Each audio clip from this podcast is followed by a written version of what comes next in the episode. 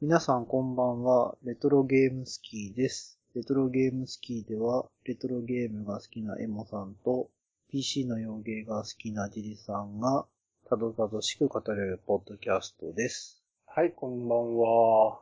こんばんは。今日、今日は、はいスカイプですか。今日は、あの、2回目のスカイプ録音ですね。はい。今後、ちょいちょいスカイプも導入しつつ、やっていこうかなとは思ってるんですけど、そうですね。今週から仕事始めはいはいはい。なりましたけど、そうだね。忙しいもぼちめちゃめちゃ忙しい。う、めちゃめちゃうん、ちょっと心が折れそうなぐらい忙しい。あ、そうなんうん。お大変やね。えらい大変やね。僕の方は、まあ、あの、今週、あ、違うんか、もう2週間ぐらい経っとるんやね、仕事始めから。そうやね。早速なんか新年会みたいなこともあって、はいはい。なかなか、あの、楽しい新年会でした。仕事始めは。なるほど。 ムカつく。で、えっ、と、ジジさんは、えっ、と、この前回の放送から今回の放送にかけて、はいはい。何か、あの、時事ネタがあれば。そうやね。あの、プレステ4を買って、はあい。の、PS プラスっていう、あの、月額払って、そのなんか、ちょっとリッチな会員になりますみたいなはい。システムがあるんやけど、はい、はい。これやっぱ、いい、いいです。んってっていうのも、あの、月に一回、その、無料のゲームを配ってくれるんやけど、うん。例えばあの、今月やと、あの、かげろうの、かげろうって知っとるあのんプレステで発売され発売されたあのトラップを仕掛けてコンボを組み、組んで敵を倒すみたいな。落とし穴とか、あの、床からトゲが生えて、生えてきたりとか、鉄球がゴロゴロ転がってきたりとか。よくわからない。カゲロウ知らんけ知らない。あ、それのなんか新作がタダになっとったり、はい。充実したサービスではい。あの、おすすめです。プレイステーションプラスっていう、あの、有料のサービスなんだけど、はい。それに入ると、あの、フリープレイとかって言って、あの、無料でゲームが、あの、手に入るうん、うってん。いう仕組みがあって、えっとね、かげろうの新作であったりとか、うんあの、フォレシカ2が、あの、フリープレイで今遊べたりだとかうん、うん。すごいお得なサービス。俺しか2は PS ビータね。そうやね。うん。で、まあ、かげろうも PSB だねんけど、うん。 PS4 のゲームやったらね、チャイルド・オブ・ライトとか、あの、月額、だいたい500円ぐらいねんけど、十分元を取れるぐらい、あの、充実したサービスで、でして買ってよかったなって思えるとこが、この P、PS プラスっていうサービスかな。はい。なかなかいいサービスなんで、あの、もしなん入っかてえなやけれっばて。るゲームはあるん、今。俺はあの、かげろうの新作と、新作っていうのは、な、何が違うんさっきのフリープレイっていうやつと。新作。新作フリープレイはさっきのかげろうとは違うもあ、そうそう、あの、かげろうの新作。フリープレイの。のんさっきのフリ、かげろうのこと言っとるん。かげろうの新作、かげろうダークサイドプリンセスってやつかなそれは無料のやつさっき言っとった無料のやつの無料のや話をつ言っとるんうん。はい。これそれがと面か、白いってことね。結構懐かしいというか、あ、そういえば昔こんなんやっとったなと思って。あ、それ昔のやつの話もともとあの、かげろうっていう、新作っていうのはどういう意味なんかげろう2みたいなもんかな。え、最近作ったってこと新作って言ってそうる。そう。もともとあの、プレステでかげろうっていうゲームがあって、うん。それの新作が、かげろうのダークサイドプリンセスっていう、うん。あの、タイトルの、タイトルとして、うんあの、発売されたと。で、それが、あの、それは PS プラス、うん、ビータ用にってことビータ用。ビータ用に新作が最近出た。それそうがだねかげろう 2? かげろう2では ないけど、かげろうダークサイドプリンセスってやつだよね。うんうん。で、それが今無料になっとるってことね。あわかりました。僕はね、あの、えっ、と、1月から新作ドラマが、あの、クールが変わったんで、またテレビドラマがいろいろ始まりとのがね、今あって。そうなんかな俺テレビ見んからちょっとわからんけど、そうなんや。そうなんです。うん。で、片っ端から録画していっとるんやけど、うん。もう録画できるものはすべて、毎週録画するような、まあそういう録画の方式使って、とりあえず録画するようにするんやけど、うん。まあ面白くなかったら、もう、見るのやめるんや、すぐに。はいはい。全部録画しとるから、うん。あ、の、 全部見ることはどっちみちできんから、うんうん。まあで、今、第1話始まったとか、第2話ぐらいまでいっとるドラマぐらいが、ポツポツあるんやけど、はいはその中で、ちょっと面白かったドラマがあって、い。はいはい。若子酒っていうドラマがあるんです。はい。どん、ジャンル的に言うとうんとね、ご飯食べる系のドラマ。あの、料理番組ってわけでは、料理ドラマみたいなやつどだね、んな話かっていうと、うん。えっとね、OL が会社の帰りにご飯食べて帰るっていう話ね。お店でね、はいはい。あの、ジャンルはもう構わずに、あの、ちょっと気になったお店に入って、はいはい。あの、日本酒とそれに合うおかずみたいなのを頼んだりして、で、美味しいって言ってうん。買えるようなドラマ。それだけね、ドラマの内容としては。なるほ ど。それがね、本当に美味しそうね、見とったら。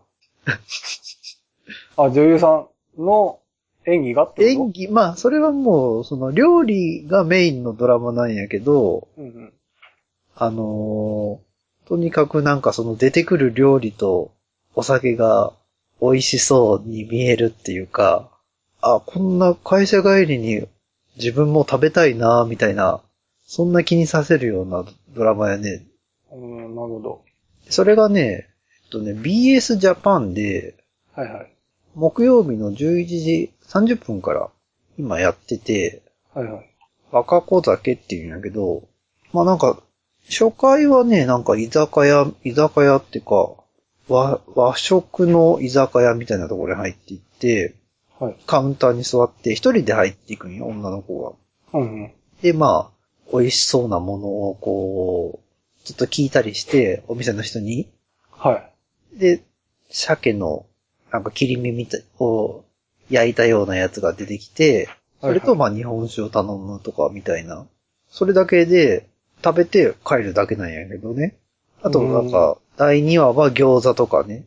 そんなドラマなんですけど、ちょっとこれは気になるドラマとして、あの、マークをつけました、僕の中で。なるほど。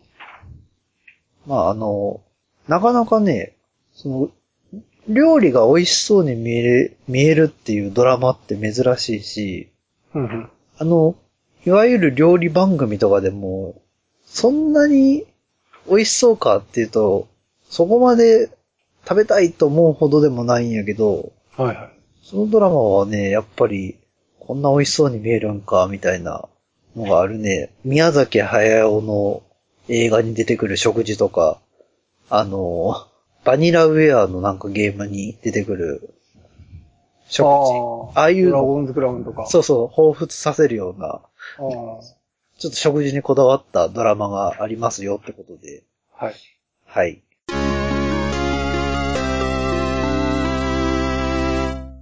えっと、じゃあ、えー今週のじじさんよろしくお願いします。えーっと、今回紹介するのが、はい。えっと、ウォーハンマー 40K ドーン・オブ・ウォー2っていうゲームはい。です。はい。えっと、ジャンル的には、リアルタイムストラテジーっはい。ていうジャンルで、あのーリアルタイムストラテジーってどういうゲームかっていうと、あのー前、サクリファイスの話した時にも、リアルタイムストラテジーってどんなジャンルかって、ちょっと話したんやけど、あのーお互い交互に駒を動かすんじゃなくて、あのーボードゲームイメージしてほしいんやけど、ボードゲームって、あの、例えば人生ゲームやったら、自分がコマを動かして次の人がコマを動かす概念はい。ねんけど、このリアルタイムストレッチって、そうじゃなくて、同時に、あの、コマを動かす。はい。相手、相手も、あの、コマを動かすし、自分もコマを動かすと。マス目はないんやよね。マス目はないね。基本的には。だから、ボードゲームっていうよりかはアクションゲームの動かし方に近いイメージの方がいいと、ことやよね。うーん。ね基本はあの、フルマウスで動かすから、アクションゲームっていう、あの、コントローラーでやるアクションゲームっていうのをイメージすると、ちょっと違うんかもしれんなもう、うんマス、ボードゲームっていうと段階的に動くがいいね。マス目の上を。うんうん。そうじゃないんやよね。そうだね。もっと滑らかに動くってことね。そうそう。お互いあの、同時に用意どんで滑らかにうん。マップを移動していくと。はい。で、あの、ゲームの目的ってどういうも、ゲームの目的ってどういうものかっていうと、あの、ドンゴー2は、あの、拠点をある一定時間、あの、占拠し続けると、まずあの、自分と相手が、お互いあの、体力100を持ってる、持ってるような状態。体力っていうんかな、これ。なんて表現すればいいんかな。体力でいいんじゃない体力と違うん。体力とはちょっと違うんだな。あの、ポイントかなポイント。お互い、あの、100ずつポイントを持ってますと。はい。で、そのポイントを削る、削り合うゲームなんやけど、あの、削るためにはどうするかっていうと、あの、マップ上に参加、参加者ぐらい、その、そこを占拠すると、ポイントを削れるような、相手のポイントを削るような場所が存在しとって、で、そのポイントを、あの、コマを使って占拠していくと。はい。で、あの、い、一個ずつ選挙しとるような状態やったら、お互いあの、ポイントを削れんげんけど、ま、だいたいマップに3個ぐらいあって、2個と1個っていう状態になると、1個側の方がだんだんポイントが減っていくと。で、最終的に、そのポイントがゼロになった方が負け。で、負けっていうのはルールのゲームですと。マップがあって、砦みたいなのがあるみたいなイメージそうやね。あの、鳥で、鳥でかなうん。そ、それは何、何個ぐらいあるのだいたいマップに3個。 ?3 個3個から、あの、同時にあの、3対3とか4対4でできるんやけど、うん。それによってマップの大きさって変わってくるね。うん。あの、大人数の場合はおだ大きなマップになって、ポイントの数も増えてくるね。あ、ポイントってあの、拠点の数も増えてくるね。うん。で、あの、だいたいよく遊ばれる、うん、1対1でやろうとするとだいたい3個やね。1対1の場合は。うん。それを取り合うゲームってことそうやね。うん。で駒を、あの、いくつかの駒の種類があって、例えば移動速度が速い駒であったりとか、攻撃力が高い駒であったりとか、あの、特殊な相手を、なんやろ、相手をスタンさせるような、特殊な能力があるような駒があったりとか、そういうのを、あの、駆使して、相、相手から拠点を取られんように拠点を守りつつ、相手のポイントを削っていくと。拠点っていうのは、最初、自分が持っとるものうん。最初は、あの、誰の陣営のものでもないっていうような中立の拠点うん。になっとって、そこにユニットを持っていくと、うんあの、一定時間経つとそのユニットは自分のものっていう風な形になる。で、それを奪い合うってことや。そうそう。だから、あの、拠点を守り、守りながら、相手の拠点を相手の拠点っていうのは相手が取った拠占点。領してしまったってことね。うん。マップのあの、いろんなとこに点在しとって、全部の拠点を一気に取るっていうのは、あの、難しいと。で、拠点をい、拠点を守りつつ相手の拠点を取っていく。舞台を二手に分かれたり、うんわか分けたりして。うん。っていうようなゲームです。ポインでトっていうのはどう絡んでくるのそこに。相手、例えばあの、3個拠点があるやんかうん。で、その拠点の、あの、拠点を占拠する数が相手よりも多くなった時に、相手のポイントが削られる。3個のうち2個を占拠すると、1個しか占拠しないったり、あ、じゃあポイントっていうのは、占領したその、砦みたいなものの数に左右されるってことね。うん、あの、最初にお互い100、100ポイントずつ持っていますと。うん。で、えっ、と、拠点を持ってない状態だと、お互いのポイントはそのまま100の状態。で、相手が拠点を持ってない状態で、自分が一つ拠点を取りましたと。そしたら、相手の拠点が、あの、拠点、あ、相手のポイントが1ポイントずつ減っていくと。わかりやすく言うとね。 1ポイントずつ減っていく。うんっていうのは、ど、どういう減り方なんリアルタイムで99、98か、どんどんどんどん、時間、時間でってこと時間で。で、例えば砦を、あ拠点を一つ取ると、1分ごとに1ポイントずつ減っていくみたいなイメージでいいそんなに遅くはないんやけど、うーん、イメージ的には2秒に、2秒に1カウントずつ減っていくような感じ。うん。だから拠点を多く取った方が強いってことね。そうやね。で、2個を取ると、それが1秒に1ポイント減っていくような感じ。うん相手が拠点なしで2個自分がポイント、拠点を持つと、2秒から1秒に1ポイントずつ減っていくような感じ。で、先になくなった方が負けってことや。そうそうそう。わかりました。うっていうようなルールのゲームです。ん、うん。俺はこのゲーム気に入ったのが、あ何が気に入ったかっていうと、まあ、ルール自体は、あの、まあ一般的な RTS のルールにのっとっとって、あの、そんなにシステム的には新しいものではないんやけども、あの、もともと、ウォーハンマー・ドーン・オブ・ウォーっていうタイトルのウォーハンマーっていうところなんやけど、ウォーハンマーっていう、ウォーハンマーっていう、うん。あの、ミニチュアとジオラマを使うようなゲームがあるんやけども、それはテレビゲームじゃなくてってことまあ、ミニチュアとジオラマ使うからね、あの、ボードゲームみたいな感じかな。はいはいはい。ボードゲームなんやけども、あのーすごい歴史の長いシリーズ、シリーズというか、あのタイトルで、うん。もう何十年も前からあるようなタイトルなんやけど、世界観であったりとか、キャラクターのデザインとか、すごい個性的な、あの、デザインがされとる。で、あの、いろんな種族があって、あの、例えばスペースマリーンやったら、あの、宇宙の海兵隊みたいな感じ。スペースマリンってなん、なあんの、の種族、種族。種種族族がっ、ていうのは、その、ウォーハンマーに出てくる、あのー動物とかの種類とかってことそうやね。あの、スペースマリーンは人間ねんけど、 人間だスペースマリーンやからね。スペースマリ宇ン。宙海兵隊みたいな。直訳すると。種族っていう意味はどういうえ意味、意味なん例えば人類やったら、人類って言ったら、人間の種族じゃない、んじゃあ、えそれを人間やけど、どう、どういう意味なん違う星の人間やってことそうやね。あの、いろんな星の種族が出てくると。あーあ、はいはい。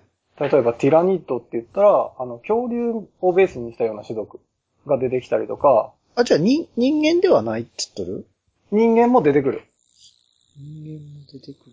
人、人類も出てくるし、あの、未来のエルフみたいな種族も出てくるし、あ、じゃあ、まあ、種類ってことね。種類。うんうん。はうんい。が出てきて、そのデザインとかがすごく凝っとって、そこがあの気に、世界観が気に入って、もうどっちかって言ったら、キャラゲーっていうような感じかな。キャラゲーとして楽しんどるはい。っていう面があります。あのー絶対日本にはないようなデザインであったりとか、あのー世界観はい。があって、その各種類、種種族には、あの、コーデックスって言ったら、すごいあの、こと細かに世界観、あ世界観というか、あの、種族の特徴であったりとか、文化とか宗教っていうところまで踏み込んで設定されとって、あの、それをし、踏まえた上でゲームをやると、すごく楽しいはいゲームです。はい。ゲームとしては、あーまあ、まあ、いわゆいわゆるリアルタイムストラテジーのみんなが思っとるようなイメージでよくって、その世界観がウォーハンマーの世界観やってことね。ウォーハンマー、ううん。ん。ウォーハンマーっていう世界観を使ったリアル タイムストラテジー。うん。わかりました。はい。はい。遊び方としては、それは誰かと遊んどるってこと対戦や、対戦でもできるし、あの、し一人プレイ用の、あの、ストーリーがついたような、シングルプレイもあって、あの、あります。あ、それはストーリーで、どんどんどんどん新しいステージに進んでいくってことね。あの、ストーリーモードの場合は、その、ポイント制じゃなくて、あの、ある、じゃ、ポイント制ってのは二人対戦の時とかだけってことなんや。対戦の時のルールやね。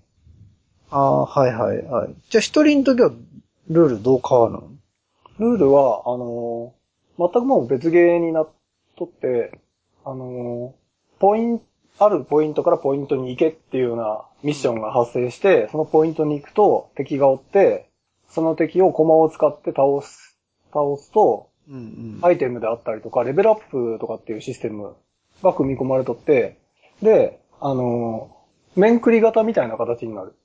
おー、ほうほうあるが目的を達成するためにそのマップを移動してって、敵を倒したり、拠点を防御したり、そういうミッションに沿って、ミッションをこなしていくと、こなしていって、最終的にそのマップの目標を達成すると、ボスを倒せとか、うんうん。あ、の、何分間拠点を守り抜けとかっていう目標を達成すると面をクリアするっていうよううなん形。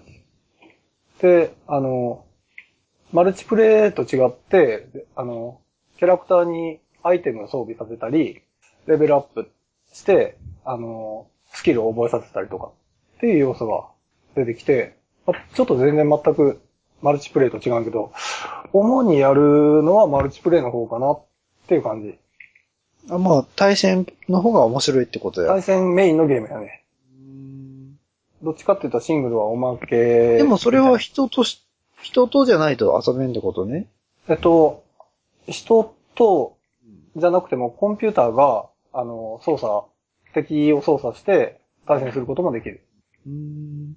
まあ、そ、それはでもあれやろその面単位で遊ぶってことだよね。ストーリーとか関係なく。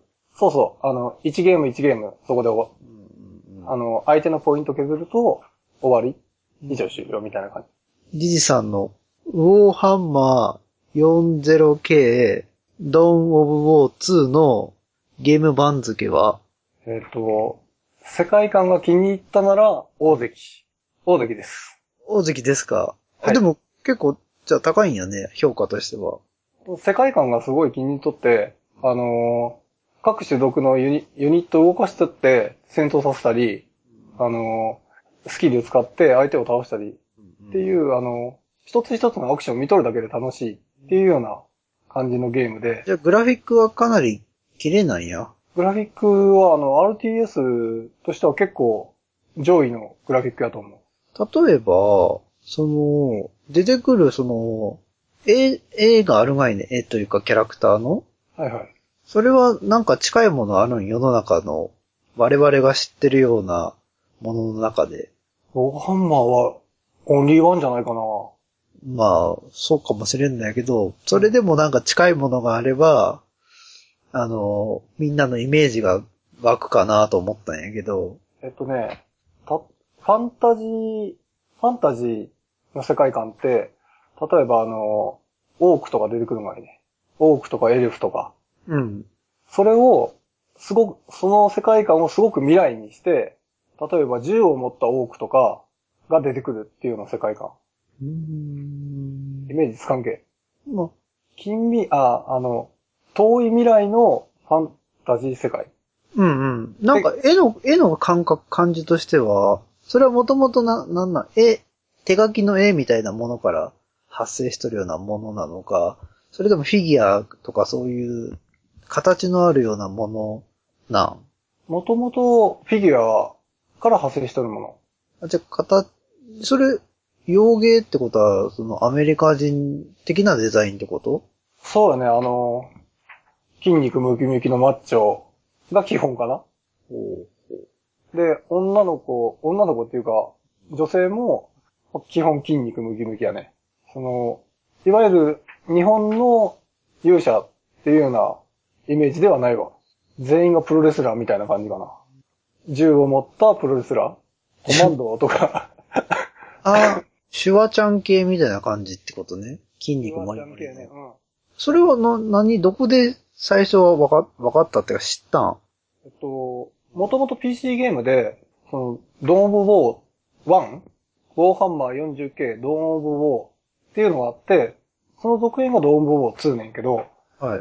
ドーン・オブ・ウォーを、あの、ドーン・オブ・ウォー自体が面白いゲームやって、うん。で、それを、ウォーハンマーっていう世界観を知らんくて、PC ゲームのドーン・オブ・ウォーから入ってんけど、うん。で、それ、ウォーハンマー、あ、ドームウォーを調べていくうちに、ウォーハンマー 40K っていうミニチュアとジオラマのゲームがあるっていうのが分かって、そこからどんどん調べていくと、各種族、あの、PC でゲームやっとる時には分からんかったような、すごい、あの、凝った世界観であったりとか、詳細なあの種族の説明とかがあって、それがきっかけかなうん、うん、うん。もと、俺、あの、元々のウォーハンマーから入ったんじゃなくて、PC ゲームから元々のウォーハンマーに触れて、あの、調べていくうちに、その世界観に魅了されたっていうのがうん。知ったきっかけかな、俺は。ありがとうございました。はい。今週の、えっと、フリートーク、レトロゲーム動向のコーナーありますけど、はいはい。まあ、お正月にいろいろレトロゲームを見てたんですけど、はい。結構ね、ナムコのゲームが多かったんです。ナムコのゲームっていうと、あの、タイトルで言うとどんなもんが思い浮かぶ俺は、えっ、とね、まあ、源平東馬伝、ワルキューレの伝説、あとは、トイポップスカイキット。まあ、パックマン。あ、まあ、一ゆ一番有名なのはパックマンか。パックマン。そんなとこかな。僕でもナムコで一番、一番好きなのなんやろう。やっぱバルキューレの伝説は、いい出来やね、確かに。ゲーメストで、あの、 ベストワンのゲームに輝いてたバルキューレの伝説。あの、上から見下ろし型のアクションゲーム。んうん斜め上からぐらいの見下ろしかな。うんうん。あれも良かったけどね。メタルフォークが一番好きかもしれん。メタルフォークってシューティング、そう。あのヘリで、うん。あのー拡大縮小うんうん。しながら、地上のものを破壊したり、あの、対空のヘリを破壊したりっていう、面クリア型のシューティングゲームなんやけど、ホバリングするんやったっけヘリやから、そうそうそうそうそ下う。に降りて地上の、そうそでう。上に上がってそうそ宇宙の敵を倒すみたいなう。。うん当時の、ちょうどあの、多分時期的には源平島までのちょい後ぐらいやと思うんやけど、うんうん。あの、ナムコの、その、基盤が、ゲームセンターの基盤が、拡大縮小と回転ができるようになって、うん。で、当時のゲームって、その機能を使ったゲームがすごい多いんです。ナムコのゲームって。例えば、まあ、それをそのまま素直に使ったゲームが、あの、アサルトとか、戦車のゲームやね。そうそうそうそう、で、メタルフォーク。うん。アサルトはこう戦車で、あのーマップをね、進んでいって、まあ曲がるときに画面が回転するみたいなゲームだけど、あとは、あの、オーダインとか、あのーだと、例えば敵の戦艦がはいはい。空中戦艦みたいなものが、あのー壊すと傾く。傾くってのをその回転っていう処理使ってやってたり、はいはい。途中で出てくるあの、障害物が、くるくる回転してたりするのを、その回転的機能を使ってやってたりっていうことを、まあ、ナムコ、特にナムコはそれを、目、目玉っていうか、本当に目で見て、あ、使ってんなってわかるぐらいのレベルで、うんうん。使っとったのが印象強いね、あの、源平と以降のゲームでね。はいはまあ、そういう、ナムコって、その、源平島にしろ、アサルトとか、メタルフォークにしろ、い。うんうん。なんていうん、こうやっていうゲームのシステムを、ドンと作って、うん。まあ、パパパパってなんか、面を作って発売するようなイメージが、僕に中ではちょっと強いね。うーん。うん。なんかシステムが、は結構、その、なんか、あの、インパクトのあるシステムを重視してるような、はいはい。うん、あの、源平等にしろ、あんなでかいキャラクターでね、あれも、剣とかはくるくる回転しとったよね、剣とか。腕、腕も。う腕ごと剣が回転するみたいな感じなのだっけ、あれ。そうそうそう。そこで、あの、回転の機能を使ってやってたね。はいはい。あれも回転やな。うん。その機能がない PC エンジンとかに移植したときに、ちょっとなんか、動きちょっと違うぞ、みたいな感じがしたけど、うん。ああれはスプライトで、一コマ一コマ書いてるわけじゃなくて、アーケードのやつは、あのー腕とかは、腕とかは回転させたりしとったんやけど、うんうん。 PC エンジン版になると回転手処理がないから、機能がないから、うんあのー全部書いてあるものやね。うーん。まあ、ナブコのゲームってデザインもちょっと優れてない俺が思うには。そ源平等までの世界観であったりとか、バリキューレの伝説もそうやし、そうやね。キャラクター、キャラクターがすごい立っとって、キャラ、キャラゲーって言うとあれやけど、やっぱキャラ、キャラとか見た目にすごいこだわっとるよね。うんうん。あのー、僕、なんかね、ナムコのすごいいい、いい時期、その原平島から、そのか回転拡大縮小とか使っとるあたりが多分一番多分好きやと思う、ナムコのゲームが。で、その一番いい時期って、あのー移植できるハードが、ファミコンってそもそもハードの性能足りなくて移植できなかったし、うん。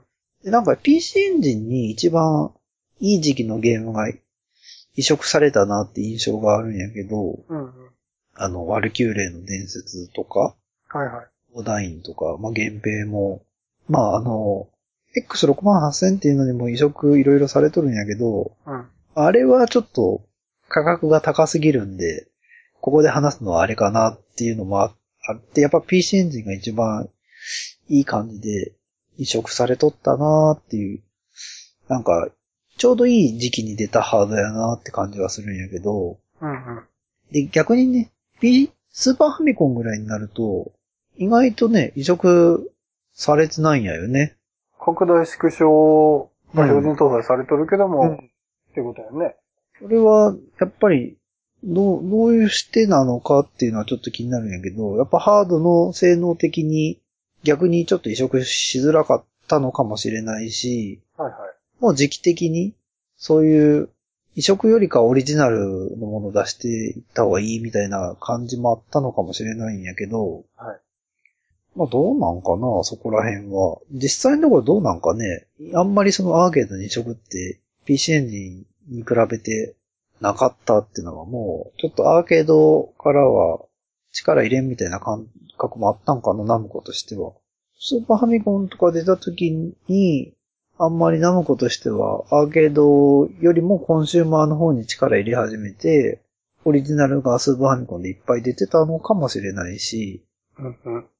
まあ、ちょっと、本当やったらね、あの、メタルホークとかをスーパーファミコンに移植してほしかったってのもあったんやけどね。うんうん。ちょうど回転とか使えるハードやったから、まあ、だからちょっと時期が遅すぎたんかもしれんし、うんうん。それか、その、スーパーファミコンの性能が、一応使えるって言ってもちょっといまいち噛み合わなくて移植してないのかもしれないし、うんうん。ここはちょっとよくわからんけど、まあできたら移植してほしかったね、メタルフォークとか。スーファミのナムコのゲームって、うん。有名なものって何テイルズ・オブ・ファンタジアとか。ああ、もう完全にコンシューマー専用の、そうやね、それでも終盤、スーパーファミコンの終盤やから、序盤って言ったら、ファミスタとかやろファミスタ。アーケードの移植が本当にないんやってね、スーパーファミコンって。で、あの、ナムコがハド、あの、PC エンジンに力入れた理由ってのもあって、あの、ファミコンって、あの、任天堂の、なんか規制があって、月にメーカーは何本までしかソフトを出してはいけませんっていうのがあって、はいはい。で、で、ナムコとしてはもっと売りたいと思ってるから、うんうん。もっとなんか発売したいと思ってるんやけど、うんうそん。れが結局ファミコンではできないかったんで、うん。っていうのもあって、ハドソンが、あの、PC エンジンっていうのを開発し、ハドソンも同じ悩みを持っとって、うん。その、もっと発売でき、したいけど、そのハードがないっていうんで、その PC エンジン開発して、まあそれにナムコ、ナムコもハドソンも乗っかって、うん。まあソフトいっぱい出したっていう経緯があるんです。うん。うん。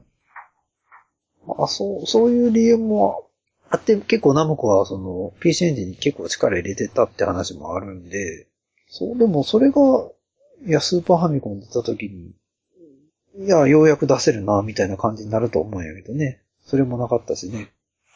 任天堂と仲悪かったのあちょっとトラブルはあったことあったみたい、ナムコは。かなうん。だって、例えば、まあ、PC エンジンであったりとか、プレステとかはすごい力入れとったやん、ナムコって。入れとったね。リッチレーサーとか、まあ、て、俺の好きな鉄拳とか。まあ、任天堂はもう、あの、結構もう殿様商売なところはあったよ、当時は。うん。まあ、一強やもんね、ファミコンからスーパーやっぱそれで、スーパーファミコンの後に64出したけど、うん。あのー、64って、あの、ロムやがいね。あの時にロムで出したっていうの問題もあるし、うん。で、開発もすごいしにくいマシンやったみたいで、うん。やっぱみんな離れたよね、あれで、完全にメーカーって。そうやね。あのー、やっぱロム選んだってのはちょっと大失敗やったね、あの時に。その、ロムの値段高い高いって言われてて、うんうん。で、片や大容量の CD が安くあるのに、うん。まあ、ロム、なぜかロムにこだわってしまったっていう。まあなんか読み込みが早いっていう利点はあるやろうけど、うんうん。でもそれ以上に、あの、容量の問題ってのが、当時はかなりあったからね、うんうん。今は逆に、あの、DS とかはロムやけど、それはロムがすごく安くなったから、いいんであって、うん。当時はやっぱ CD に移行できんかったっていうのは、まあ、大問題やね。64の。そうやな。あれはでもやっぱ、みんな、まあ、見してたね、あれで。完全に任天堂。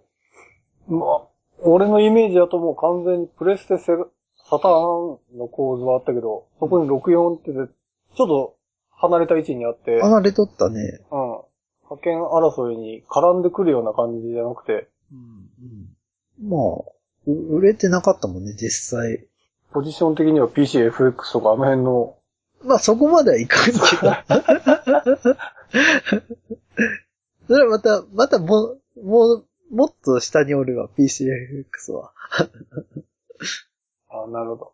セガサターン、プレイステーション、そうそう、その2強で争っとるのの1歩か2歩後ぐらいに、3歩ぐらい後に64がいて、もっと後に PCFX とか、あの、バンダイのピピンアットバークとかやったり、 3DO とか。 3DO もね。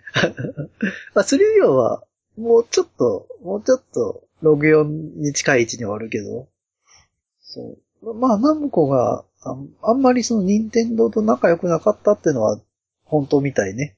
ううん。ん。まあ、ね本当はね、あの、例えば、その PC エンジン買わずに、スーパーファミコン買ったユー、ファミコンからスーパーファミコンに乗り換えたユーザーのために、源平島マデンとかね、出してくれてもよかったんやけどね。スーパーファミコンで。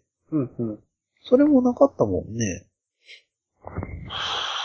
俺ほんとスーパーファミコンでナムコっつったら、全然思い当たらんな。ソフトはいっぱい出しとるんやけど、移植がなんもないんよっていうのかなり力抜いとるね、この感じは。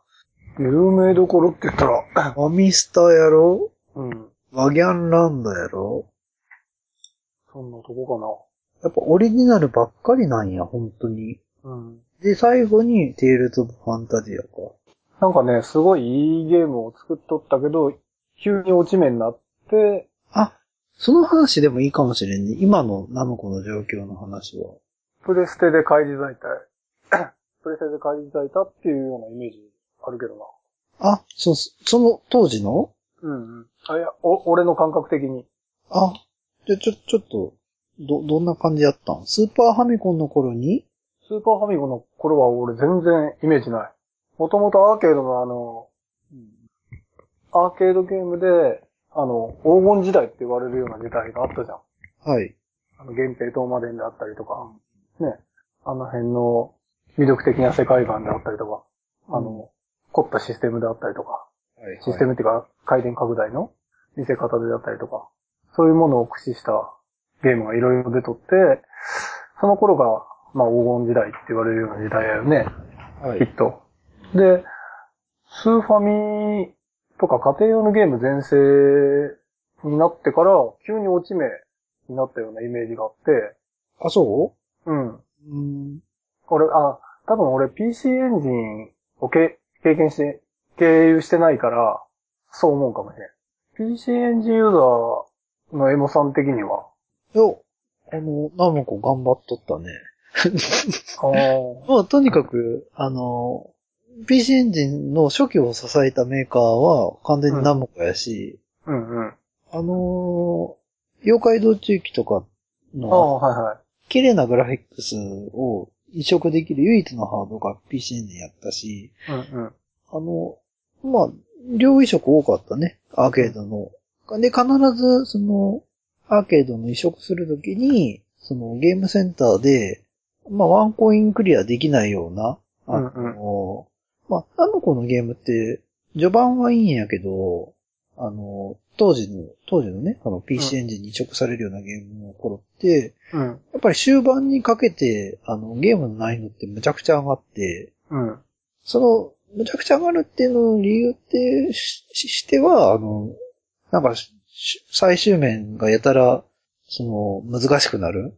うんそうん。の、まあ、その、コインを投入させてクリアさせるようなゲームの作りになっとったってことで、うん。それがまあ PC エンジンに移植されるときに、まあ結構手入れて移植されとって、うん。まあ、その、力抜いとる感じは一切なかったね。ああ。で、あの頃の本当にいい、いい頃のゲームの移植が多くて、あのー、ベラボーマンとか、うんうん。ワンダーモモとかね。その、 見た目にインパクトあるゲームの移植も多くて。ドラゴンスピリッツとかも PC エンジンでどそうや。やね。ああ。だからね、やっぱり、やっぱ PC エンジンの方がやっぱ力入っとったんかもしれんね、スーパーファミコンよりも。ああ、感なるじほとど。しては。うん。ファミコンでナムコットっていうブランドで、うん。まあいいゲームいっぱい作っとったんやの。うん、うん。で、PC エンジン行って、それからプレステや。そうやね。力の書き方としてはそうかもしれんね。うん。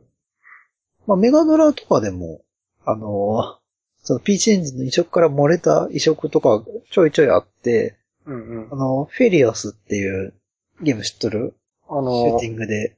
女の子が、そう女の子二人で繋がれて。ちょっと、そうそうそう、ちょっとエロい、うん エロい画面が見れてみんな嬉しいっていう。 とかも出とってね。まあ、意外とスーパーファミコンは力抜いとったってことや。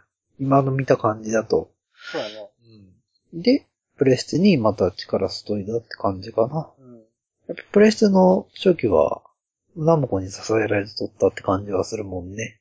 そうやね。あの、バーチャルレーシングに対、対して、実レーサーみたいな感じじゃなかったそうそう、リッジレーサーをね、あのーほぼ、ほぼ見た目的に似たような移植できたってのもすごかったよね。うん。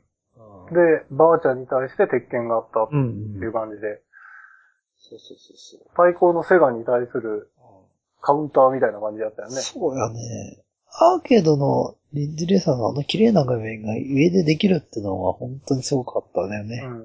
でもハードの性能的にはやっぱりかなり劣っとったのに、ちゃんと移植できて、やっぱ、ナムコ、ナムコの力健在やなって感じしたもんね。はい。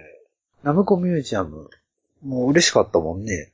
そうやね。要するにあの、PC エンジンに移植されてるような、あの、スーパーファミコンとかに出なかったゲームを、こう、出してくれたっていうのがね、源平玉ねんとかね。移植度としては、より忠実になっとったりしたんけ、まあ、ほぼ同じやね、アーケードと。ナムコミュージアムの、あのー移植とのレベルとしては、うん。まあ、ほぼ同じものが出たって感じだね。うん。うん。だから、ファミで出さんかったのを、プレステでそうそうそうパそッケージ、あの、何本かセットにしてパッケージで出したっていう感じ か。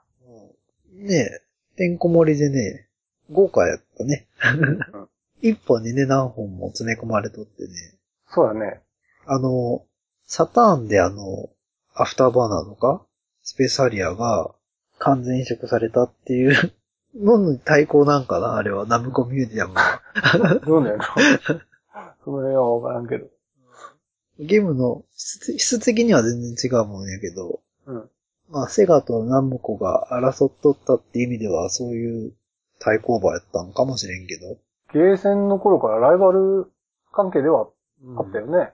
ナムコがハード、ハード1個発売してもよかったんけどね。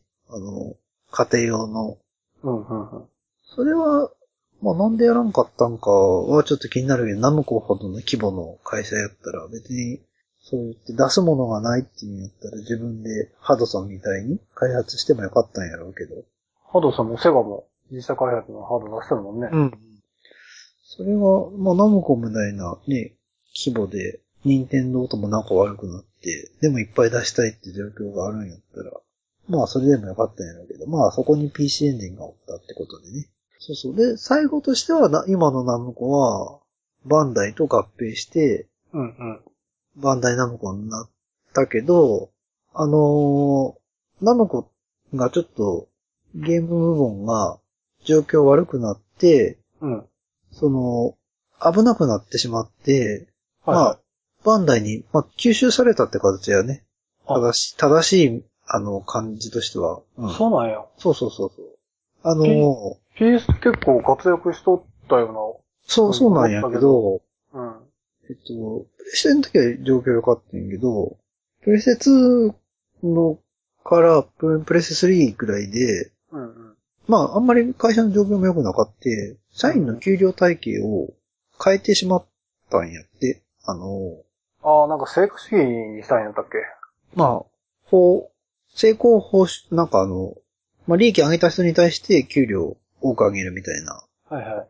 のにしてしまって、なんかゲームがね、あの、短期的な利益を求めるようなゲームが多くなってしまって、なんか、短期的な利益っていうのは、とりあえず見た目だけ良くして、すぐ回収できるようなゲームお金を。だからまあ、例えば続編とかを、あんまり作り込まずになんか出すとか、あ、人気シリーズの続編を乱発するそうみたそういな。そうそう。そうまあそういう感じみたいね。うんで、それで、さらに、あの、利益が下がってしまって、うんうんもうどうしようもなくなったってところで、まあバンダイに吸収してもらったみたいな感じみたいね。あ、でも、鉄拳は、最新作出るんでしょそろそろ7は出るんかなだいぶ世界観、世界観というか、変わってきたけどね。うん。あの、鉄拳1の頃のあの、すごい濃ゆいイメージじゃなくて、綺麗なキャラクターばっかりになってきたね。あ、そうなんや。あうん。あ、どう、どうなんかな最近の流行りに合わせた形になっとるんかな。でもなんかい、まあい、いろんな格闘ゲームって、人気ある頃って、だいたい、あの、濃いキャラって、ポンポンっておるもんやけどね、なんかその、上手い人しか選ん、みたいな、その、みんながやるものじゃなくなってきて、だんだんだんだんやる人が少なくなってきたときに、 うん。うん。なんかキャラクターがその、美形しかおらんくなっとるみたいな、例えばサムライスペースとかもなんか僕の中ではそんな感覚なんやけど、確かにあの、1の頃のあの、すげえ濃い世界観に比べると、綺麗なうん。感じに落ち着いたって感じはするな。うんなんかそういう、ゲテモノキャラがどんどんどんどん落とされていくみたいな。 でもなんかそれが、初期の頃っていうのはそういういろんなものが追って成立する世界が、なんか徐々に徐々に、それが人気あったんやろうけど、徐々に徐々に何か、こう、難しさが、とか上がっていくと、なんかそういうのがなくなっていって、うんうん。まあ、やる人も少なくなっていくの。どうぞ、どっちが原因でやる人が少なくなってるのかっていうのはまあ、わからんけど、まあなんかそういう徐々に徐々にそういう風に美形しか残ってないような続編になると、ってイメージはあるね。あの、KOF とかも、なんか、最近のって、なんかそういう、綺麗な感じになっとるんやけど、はいチョギはなんかもっとゴテゴテした感じは僕のイメージとしてはあったんやけどね。あの、ちょいとかちゃいとかもうそう、そうやし、なんか、キャラクターの絵の描き方とかも、うんうん。もうちょっと脂っこいみたいな。なるほど。うん。まあ、なんか、それでも一番なんか感じ取るのは、サンバイスピリッツっていうゲームやけど、うんうん。あれもなんかあの、初代のあの、すっごいデコボコ感で、なんか、しあシリーズ新しくなればなるほどなくなったなって気がするけどね。そうだね。あれは、なんでやろうね。 だって最初はそのデコボコ感で結構人気あったわけなのに、うん。最後デコボコ感なくなっていく前に、あの、ゲテモノのキャラクター、どんどんおらんくなったんじゃないおらんワンかフねー、とかおらんくなったやろあとあの、緑の人、なん、何やったっけ緑の人あの、緑で、でっかい、くるくるってちっちゃい人や。背中そうそうパッとる。なんかセムシ男みたいな感じの。おらんくな。やっぱ単純に人気なかったから落とされてっとるんやろうとは思うんやけど。あで、綺麗系のキャラクターに差しで、替えられ続る。けて、うん。で代わりに入ってきたのが、まあ、イケメン系みたいな。 でも、するとそのゲテモノ好きだった人はやらんくなると。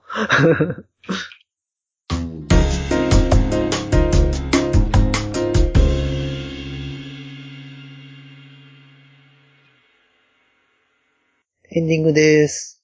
エンディングです。今日は、ウォーハンマー。ウォーハンマーの話。ウォーウォー難しすぎるね、ちょっとタイトル名が。ドーン・オブ・ウォー2ね。ははいい。お話と、あとは、まあ雑談と。そうやね。まあ、これは、あの、いろいろ話したんで、ナムコの話から、まあいろいろ話したんで、まあ、雑談やね、今日は。そうやね。のところで。僕ね、うん。あのーマリオネットカンパニーマイクロキャビンのはいはい。まあ、いわゆるコンシューマーの、まあ、最後の方で力がかけてたゲームうんうん。うん。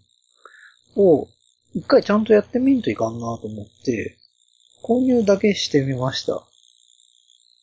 マリオネットカンパニー PS プラスで、今無料で配られてる。何 まあ、1と2一気に購入だけしてみたんだけど、はいなんかね、意外となんか、面白いみたいな話がちらほら聞くんで、うん、あ、ちょっと、やってみんといかんかなって気になって、はいはい。買ってみました。あれは、女の子のロボットを育てるゲームそう、そうそうそうそう、そうみたい。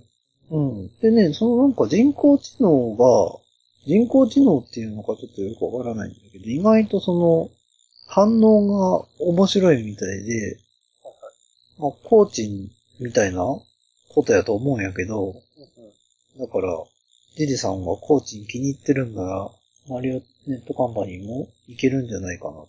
そうだね。無料で配られとるし、ダウンロードしだけはしとくわ。うんうん。まあ、マリオネットカンパニーのことをツイッターとかでつぶやく人がいるんで、うんうん。これなんか、意外と、名作や、やっぱ最後にマイクル・キャビンが送り込んだだけあって、意外と本当は名作だったのかもしれないなっていう。なんか、ちゃんとあの当時、うんうん。チェックしとかなかったのは失敗やったかな、みたいな感じやね、今。今は。隠れた名作みたいな感うじ。ん、なのかもしれない。レトロゲームスキーでは皆さんからのお便り、ご意見、ご感想を募集しています。ツイッターにレトロゲームスキーのアカウントを作成してありますので、そこまでお便りお願いします。メールアドレスも作成してあります。レトロゲームスキーアットマーク Gmail.com スペルは retrogameski ア